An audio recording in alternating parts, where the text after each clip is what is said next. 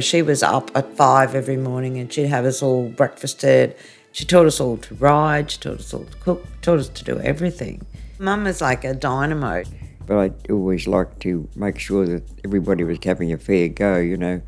It seemed to me that some of the people were weren't doing the thing right thing and the others it, so I used to stick up for them and try and get them somewhere. Not always liked very much.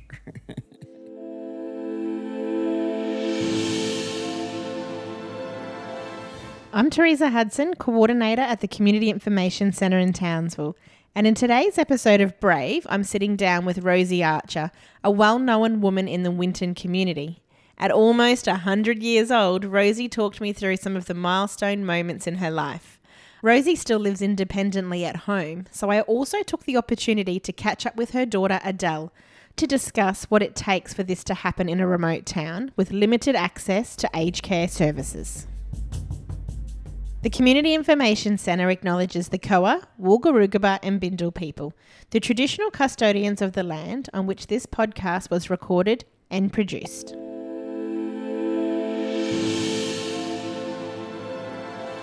Let's get started, Rosie. Is it okay if I disclose your age? Oh, well, on Saturday I'll be 95. 95 years of age. What was growing up in Winton like for you? Oh, well, I was never in Winton. I was out on the property, which was about oh, 104 kilometres out. And no, well, no real telephone. You had to had a party one, and the posts were always getting knocked down by animals or something. You go and fix it up and start again. And, uh, well, my mother, my mother taught me, my, me and my brother school. We had correspondence and then went away to boarding school. And I went to boarding school in Charters Towers.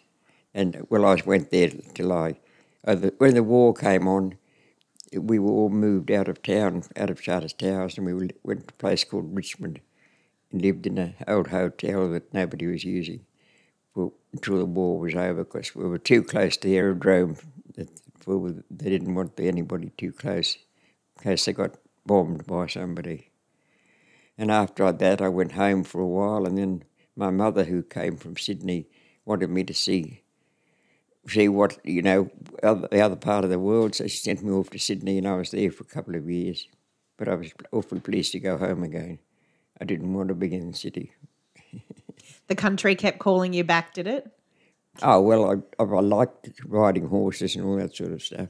I did a lot of work with my father, you know, mustering and so on. And I used to ride in the shows and all that sort of stuff. What kind of man was your father? A very nice one, but, but he came from he came from Melbourne or somewhere originally.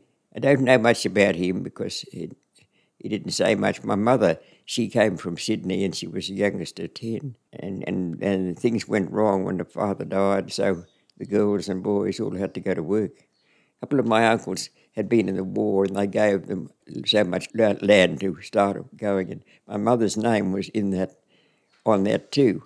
And that's when she met my father out there. You've also mentioned the war.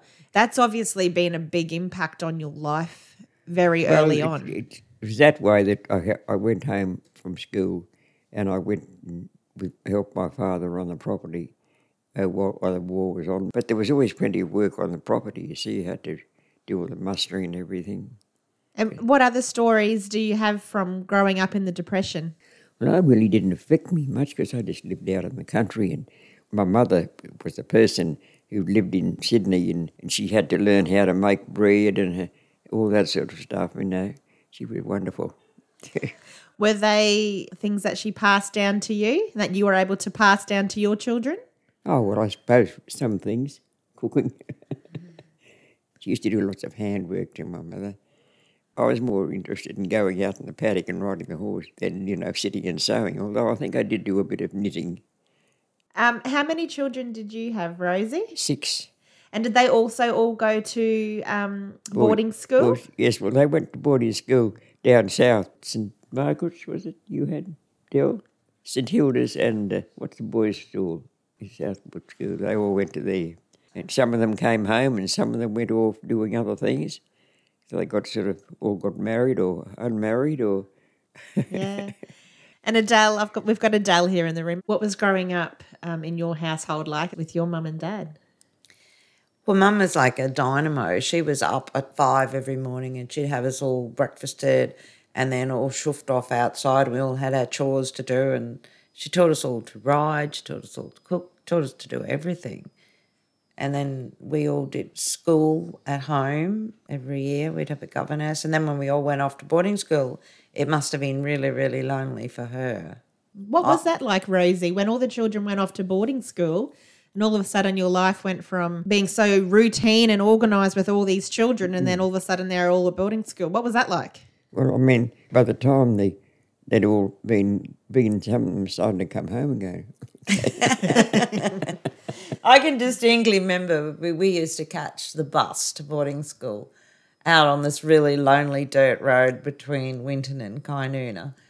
And I can remember seeing off my sister and my brother on the bus and we're opening the gate and I'm crying and mum goes, What are you crying for? I'm crying because I can't go away to school. And she's crying because the kids have gone away to school. It was just like, it was comedy. We did have a school there at the, at the place for a while. Oh, yeah, my dad organised for a little community school and all the neighbours had come. And my younger sister and I did our last few years of primary school at a little 16 student state school. It was really good because it, it taught us to interact a little bit better so that when we went to boarding school, we weren't quite so isolated. Yeah. Actually, that's a really good point to make, isn't it? Because the mm. children who are schooled at home and then around no socialization or um, interacting with other people their age, then all of a sudden get put into boarding school with no support around that as to etiquette and how to interact with people. Yeah, the, so, the socializing, but um, it's a lot better now. They have computers, they have special um, isotural camp days, and that's a lot more social. Ours was really isolated. Our, our class lessons came in the mail once a week, and we had a radio to talk to, like School of the Air. But it was good. We learned to read and write, and mum and dad made sure we had a good education, and it's good. I think education is very important. Absolutely. Rosie, let's talk a bit about you. You've mentioned growing up and your love of horses. What did you love about horses? Well, I just loved horses. I used to ride them when I was a child, but sometimes they, we think I got a younger one that was a bit, bit cheeky and used to get about um, half a mile away from the house and pretend it was lame. And then, then I got more sophisticated horses and I was to ride in the show. And eventually, when I was too old to do that, I used to be a steward at showtime. It's just that I'd been there so long. I'd been a member and been riding in it or whatever. And and when and when I was no longer doing that, well, I used to go and present prizes and things like that. And I was I was secretary for lots of people in town. Once I came to live near to town, I used to do secretarial jobs. It's unpaid ones, you know, societies and all that sort of thing. The CWA was the main- CWA, that's yeah. right. So yeah, you were you were secretary for the CWA. for all- many years because nobody wanted the job, and I was quite happy. I didn't want to be the boss or anything. I just do the work, you know. But uh, then and then we almost closed the CWA down because nobody used it. And then the, some of the younger people out of town they suddenly decided they'd get into it. And now it's going really well. That's amazing because the CWA Country Women's Association Yeah, was- plays an important role in a lot of communities all over Australia. yes, they are. Yeah. Yeah. You and your husband John, did you run a cattle property? we, he helped me buy a property. We had the one we lived on, and it was well, I don't know how many, 120 miles away. Oh, so your husband had a sheep property and you had cattle. Yeah, it wasn't any good for sheep over there. Too many dingoes and things.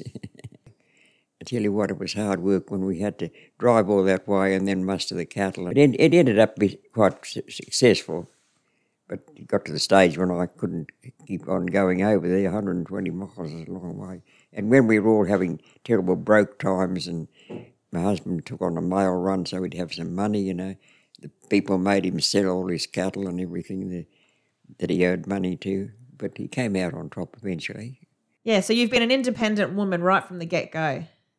What, what one lady I knew pretty well said to me, "Why do you don't have a nervous breakdown?" I said, "Haven't got time." Where do you think you got your You independence? just did and what you did, you know. Yeah. And we managed. During your time um, in your working career, you were a counsellor for a couple of terms. Is that right? I was there for, for a couple of seasons, yeah. How did that go for you? And what what got you into it? First of all, It wasn't anything special on the council, but I always liked to make sure that everybody was having a fair go, you know. I wasn't very popular sometimes because I didn't like what they were doing. However, I quite enjoyed it actually. What was your biggest um, achievement while you were sitting on council? I don't know that I achieved anything much except that I did look after the people that didn't seem to be getting a fair go to me. Just people that, that seemed to me to be some of the people were weren't doing the thing right thing and the others copped it. So I used to stick up for them and try and get them somewhere. Not always successful. Not always liked very much. So you moved to Winton in 2000. So you've been here for over 20 years. yes. Um, why Winton and what's keeping you here? Oh, well, well, I know everybody and I don't want to go and live in the city. we can get everything there. Have to go away occasionally. Um, and couple of years ago, you had an accident. Is that right? Yeah, so in the middle of the night, I turned round too quickly and I broke my hip up here. And Dell was there, and uh, one of and my sons there, and another friend. They, they got the ambulance in, and uh, he, he settled, sorted me out, and they took me to the hospital, and then they had to wait for the flying doctor to take me to Townsville. From the time of when you fell to getting on a plane to the Royal Flying Doctors to the hospital, how long did that take? Well, I was in the, in the Townsville Hospital for a fortnight, and then the flying doctor was had a job on, so he said he'd take me home to Winton. So I had a had a week in the Winton Hospital, and then I had a friend, friends of the girls, and Dell would look after me, for, or till I could manage, or, my, or could I manage walking about and everything. And hmm. Dell, he looked after me for a long time. Yeah. And I, I think it's living in a remote community as you do in Winton, you don't have access to the hospital care that you needed straight away. So you, you had to mm. wait for that flight and the ambulance to come. And, pretty good if you had the flying doctor. so they play a really important role. Yes, it- they in the did- community, don't they? They did it all for nothing, you know. You know, they've got to be doctor for everything, sort of thing. Sometimes they have a nurse with them, but, uh, or anyway, and they always take you to the pu- public hospital. But they're pretty good there. Was one special girl that was getting getting me walking again, and she was quite happy about it. And then they t- sent me home, and I had to. Well, I had Dell there, and I had a friend of hers, and she was a very, very well trained nurse. So she got me walking properly and all that sort of stuff. One of the family was always looking after me, mostly Dell. That's why we have our children. I think someone told me many years ago that um, your children are like your um, your super, and um, so when you retire, it, they will look after you. By the sounds of it, you've got some really amazing children who are doing that for you And right they've now. been pretty good. they, they have they lived away, but but they come now and again, you know. And now I've got my eldest daughter, Mary. She's uh, been looking after me lately. We're just living in the same house, sort of thing. Yeah, so we went out to your property the other day and visited you at your house, and it's a beautiful property with a beautiful um, backdrop looking at the land. It was that's a good good place to be sit on the veranda and watch. Yes. Uh, I'm glad I did. So I bought it just out of town. I didn't want to live in town, and this property was going up. Yeah, so you just you like the land, you like being a little bit out of town, but just close enough. Well, went close enough once when my husband wasn't too good. Then he had a bad heart, and he did rid, and she die after we'd been there for a while. But but he did have a few years there, and that you know when he was in the hospital, I could go and see him every day. Mm. You had quite a few people out there the other day. It's got a little community out there with your with your daughter and and I dare say you'd get a few visitors. But I also noticed you've got your little motorized scooter out there. Yes, I do go out on that, but it's very when it's windy and and very hot. I don't go, but it takes me about a quarter of an hour to get into the main street. Yeah, because there is still a lot of independent living in the country that I've noticed. And not because of not facilities, but because by choice and community and family that are around them. How do you feel about that, Rosie? Do you feel staying at home as long as you can rather than moving into a aged care Definitely, facility is better for you? I, I realise eventually it'll happen, but my daughter that's looking after me at the moment, she does all the cooking and things like that. And I always wear a thing around my neck, so if I should fall, that there's people named to come and pick me up and sort me out. So staying in your home is important for you, and Mm, yeah. and being as independent for as long as you can Mm-hmm. is is important. Well, I more or less had a few busters and things, and I need to be sure there was somebody there, and I hope I stay like that for a good while. Are there any services or supports that you get to use that come into the home that help you as well outside of family? Oh well, you can. The council have a have a business, and they come and do cleaning for you or whatever you want. I think it depends on how much you need somebody to help you. Yeah, because that's still really important to have those types of services, um, even though you're regional, but to know that there is some help um, here that you can access. Mm. I know if, if if I couldn't manage any more, that they definitely would find a place for me. Yeah. They've got this um, Tina Gardens. That that's where people live, and then the next thing is a hospital. They've got a special room there for people that just in there because they can't look after themselves, and nobody else can. And uh, th- then they're trying to build another thing in between. So there's few, quite a few people working on it and trying to get money. But that'll be, I don't know, won't be in my time, but I hope, hope somebody gets used to it. Adele, we were just talking about living remotely and living independently at home. And your mum, Rosie, is very keen for that, and, and you are as well as her daughter. Why is that? Well, I think I think that people are much happier when they're in the home environment. They can see their friends, they drink the same water, the same climate, and it's just I've been to old people's homes in the cities, and they're so lonely. And here, if well, we've worked it out with at Mum's place, we've got ramps, we've got a house next door. Between the six children, we all take turns to come and stay with her. And it, it it's it's a happy life for mum. It's really important, and and people's mental well being is much better because they're at home, and they don't have to worry about how long can I stay at home, because the facilities nowadays people are focusing on aged care much better, and it, it's just so much better for the elderly, really. It keeps the independence for them there as well, and their sense of belonging and their sense of being as well. But and like you said, there's six of you to go around and, and support your mum. But um, what other services do you really make sure that you are utilising and and have access to in Winton?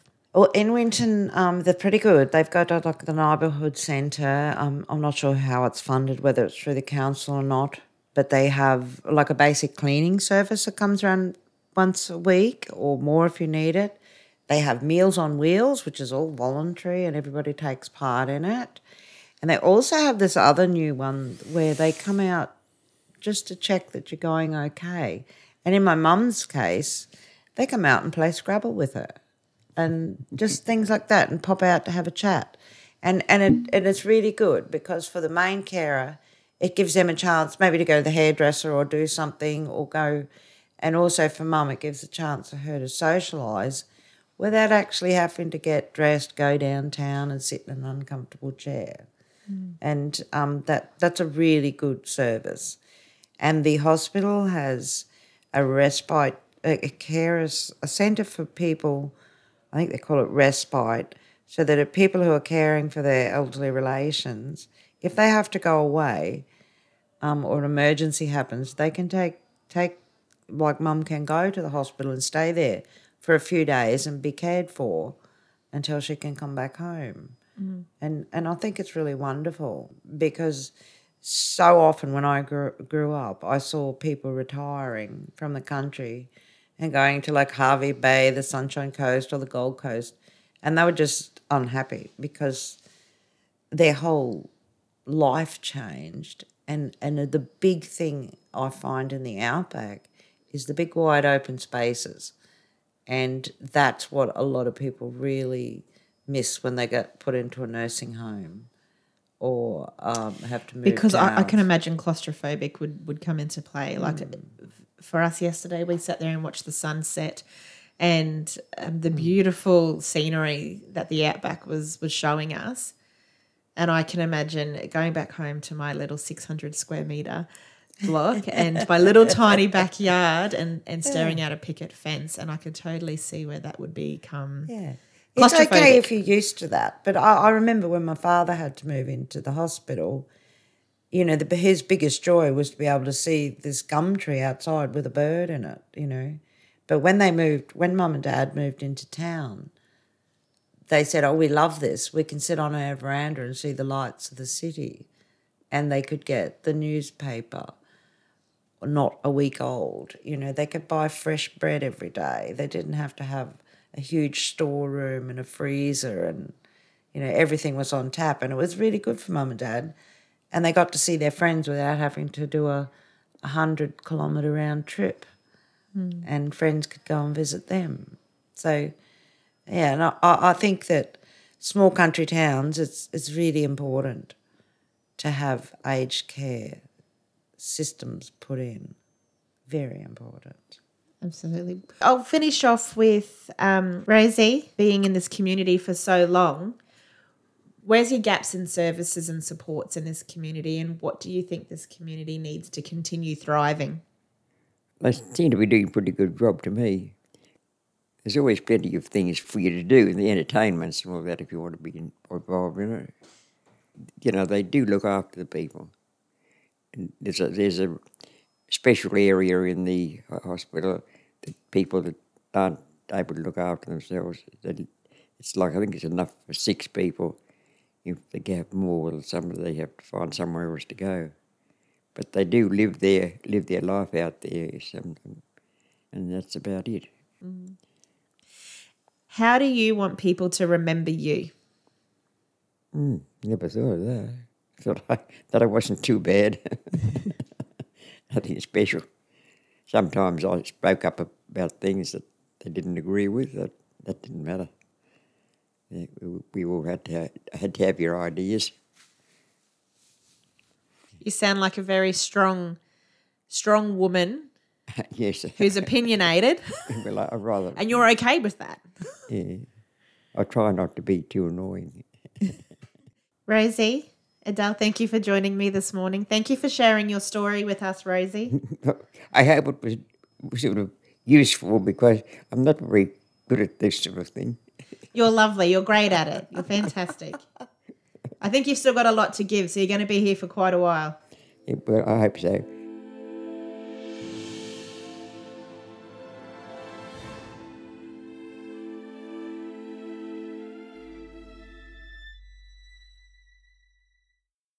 Brave is jointly funded by the Commonwealth and Queensland governments under the Disaster Recovery Funding Arrangements. This podcast is produced by Damien Lawarden.